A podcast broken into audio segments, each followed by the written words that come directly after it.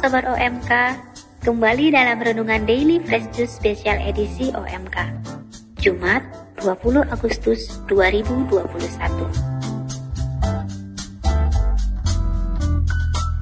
Bersama saya April Beruginting, member grup DFC Fellowship 13.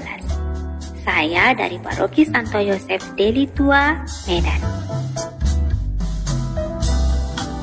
Dan renungan hari ini akan dibawakan oleh Kak Ali Antonius dari Tangerang. Yuk, mari kita dengarkan.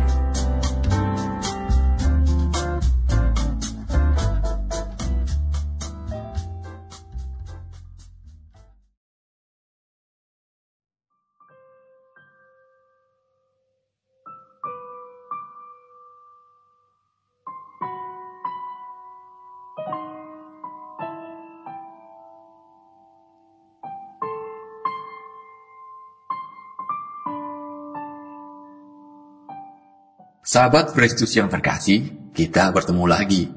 Saya Ali, member OMK Daily Kristus 13. Saya dari Paroki Hati Santa Perawan Maria, Tapak Nuda, Tangerang. Baik, mari kita siapkan hati untuk meneguk jus segar hari ini yang diambil dari Injil Matius, pasal 22 ayat 34 sampai 40. Ketika orang-orang Farisi mendengar bahwa Yesus telah membungkam orang-orang Saduki, berkumpullah mereka. Seorang dari antaranya, seorang ahli Taurat, bertanya kepada Yesus untuk mencobai dia. Guru, hukum manakah yang terbesar dalam hukum Taurat? Yesus menjawab, Kasihilah Tuhan Alamu dengan segenap hatimu, dengan segenap jiwamu, dan segenap akal budimu Itulah hukum yang utama dan yang pertama. Dan hukum yang kedua, yang sama dengan itu ialah kasihilah sesama manusia seperti dirimu sendiri. Pada kedua hukum inilah tergantung seluruh hukum Taurat dan kitab para nabi. Demikianlah sabda Tuhan. Terpujilah Kristus.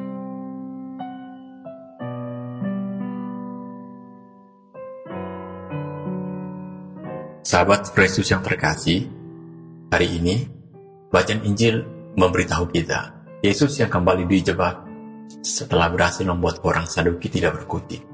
Orang Farisi seolah kepo. Mereka ingin ikutan menjebak juga. Tapi mereka berhati-hati karena pertanyaan mereka sebelumnya tentang membayar pajak kepada Kaisar sudah gagal. Lihat di Matius 22 ayat 15. Dan kita tahu Yesus sekali lagi berhasil memberi jawaban yang membuat mereka mati kutu. Jika orang Farisi menjawab Yesus dengan pertanyaan soal hukum yang terutama, kita ini terkadang menguji Yesus dengan menuduhnya menghukum kita jika doa kita belum dikabulkan atau hidup kita terus-menerus dirundung masalah. Jujur saja, saat begitu, kita biasanya banyak mengomel kepada Tuhan. Kenapa harus saya Tuhan? Kenapa harus saya? Padahal saat kita dapat rezeki, jarang untuk kita bertanya, kenapa harus saya yang dapat ya? Kita ini kalau lagi ada maunya, kita bisa doa sepanjang malam, atau novena sepanjang hari. Misal-misal ada interview pekerjaan, atau ada ujian yang penting. Dan jika itu berhasil, kita malah lebih dulu update foto-foto di sosmed, lalu party-party. Ucapan syukur kepada Tuhan, ya nanti-nanti. Makanya pernah ada yang bilang, terkadang ucapan syukur dari mulut itu terucap ketika disertai dengan uang di tangan.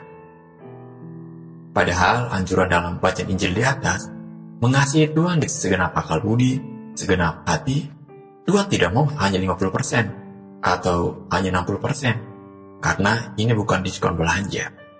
Tuhan mau 100% dari kita. Toh, Yesus juga matinya 100% kok. Dan jujur saja, praktek ini susahnya bukan main. Kenapa? Karena mengasihi itu adalah pilihan bebas. Dan memang, yang ditulis pada bacaan Injil di atas adalah intisari dari hukum Taurat, bukan ajaran Yesus. Mengasihi itu bukan suatu kewajiban. Kita tidak mengasihi karena kita diperintahkan demikian. melainkan karena kehendak bebas kita sendiri. Dan akan menjadi sempurna jika kita mengasihi tanpa syarat. Allah Bapa kita sangat mengasihi kita tanpa syarat. Ia mengasihi semua orang yang baik ataupun yang berdosa. Ia bahkan rela mengutus putranya sendiri khusus untuk datang menemui orang-orang yang berdosa itu. Sahabat Yesus yang terkasih, lalu hukum yang kedua yang tidak kalah sulitnya, kita diminta memperlakukan orang lain seperti diri kita sendiri. Oke, jujur saja, belajar mengasihi orang lain itu sebenarnya bertentangan dengan sifat kita yang biasanya suka mementingkan diri sendiri. Karena kita itu terkadang mengasihi orang lain ya karena ada maunya. Belajar mengasihi itu mungkin saja mudah, jika orang yang kita kasihi balik mengasihi kita. Tapi Yesus menegur kita, apakah upahmu jika mengasihi orang yang mengasihi kamu? Bukankah pengunjung cukai pun melakukan hal gian? Jadi, kita orang Kristen hidup dengan standar yang lebih tinggi. Kasih itu bisa saja dipelajari dalam suasana yang sunyi yang tenang, tapi praktiknya, kita tidak bisa hanya duduk diam di dalam kamar, dengar renungan sepanjang hari. Karena kasih akan diuji saat kita berhadapan dengan orang-orang yang secara karakter itu unik, menjengkelkan, dan banyak menimbulkan frustrasi. Saat ini, kita mungkin saja sedang berada dalam suatu pekerjaan dengan bos yang super menyebalkan. Lalu punya pasangan yang tidak kalah bosi juga. Jadi, Gak di kantor, gak di rumah, berasa punya bos terus. Ya tapi itulah salah satu bahan ajar atau materi mengasihi. Kita belum bisa dibilang orang yang penuh kasih jika kita tidak pernah diuji untuk tidak mengasihi. Apalagi untuk UMK dalam kaitannya dengan pencarian pasangan.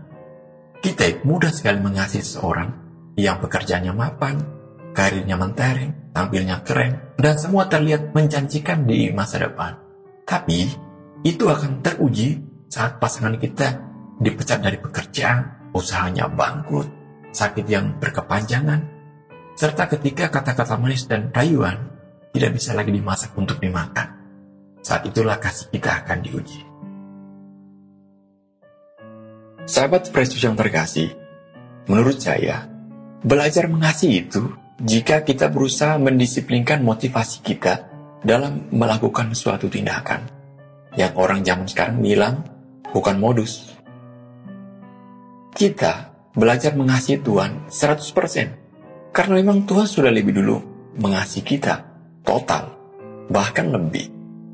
Sedangkan jika kita mengasihi orang lain 100%, mungkin saja kasih kita itu didiskon sama dia lagi, ya mungkin baliknya cuma 50%, tapi tak apalah, karena memang dari awal motivasi kita bukan untuk dapat balasan, saya belajar ini ketika join di suatu komunitas rohani dan juga persekutuan doa. Ia bertemu dengan orang yang banyak latar belakangnya, suku, ras, keluarga, karakter, dan itu adalah pengalaman yang paling kaya untuk melatih kita. Dan di dalamnya saya punya sebuah cerita. Jadi saya kebetulan punya teman di persekutuan doa, kita akrab sekali. Dia baru saja menikah. Dulu sebelum menikah kita gampang sekali bertemu untuk melakukan banyak aktivitas. Dia juga sering main ke tempat kita, eh, kita juga sering main ke tempatnya. Dan nikahannya pun kita ikut bantu. Tapi setelah kelar menikah, susah sekali orang ini untuk kita ajak bertemu. Selalu saja ada alasan jika diajak. Lalu saya mulai ada kiraan aneh ini. Loh, kok dulu waktu ada maunya saja gampang sekali dihubungi. Itu karena sudah dua kali janji di akhir pekan dengan dua tanggal yang berbeda, selalu saja ada alasan dari dia. Dia yang menentukan tanggal, lalu tiba-tiba dia juga yang membatalkan. Tiba-tiba ada saja alasannya dia. Entah karena katanya orang nikahan lah, entah karena ronsen bahu lah, yang menurut kita itu alasannya mengada-ngada. Saat mendengar itu, saya refleks bilang ke sahabat-sahabat yang lain. Lihat saja, kalau alasannya terus begitu, mungkin minggu besok dia akan ronsen bahu kiri. Minggu depannya dia ronsen bahu kanan. Nanti minggu depannya lagi Mungkin saja dia yang ronsen balik dokternya. Hei, nggak boleh gitu. Saya ditegur oleh sahabat saya. Lalu saya pikir-pikir, iya juga ya. Malah pribadi saya ini yang bermasalah kalau begitu. Berarti motivasi saya dulu itu nggak benar. Dulu saya bantu dia karena memang saya ingin mendapatkan balasan. Dari situ saya belajar untuk berusaha menggeser motivasi saya jika saya melakukan suatu tindakan.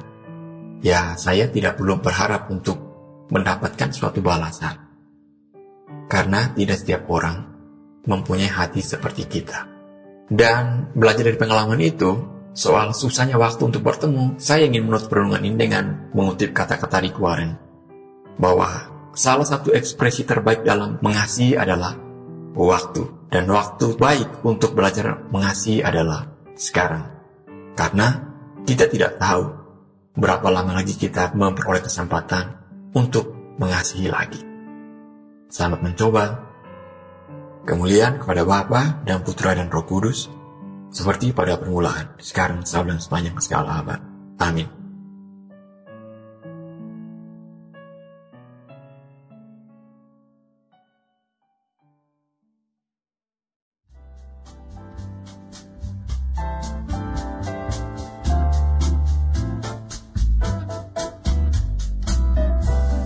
Wah, terima kasih kali untuk renungannya hari ini.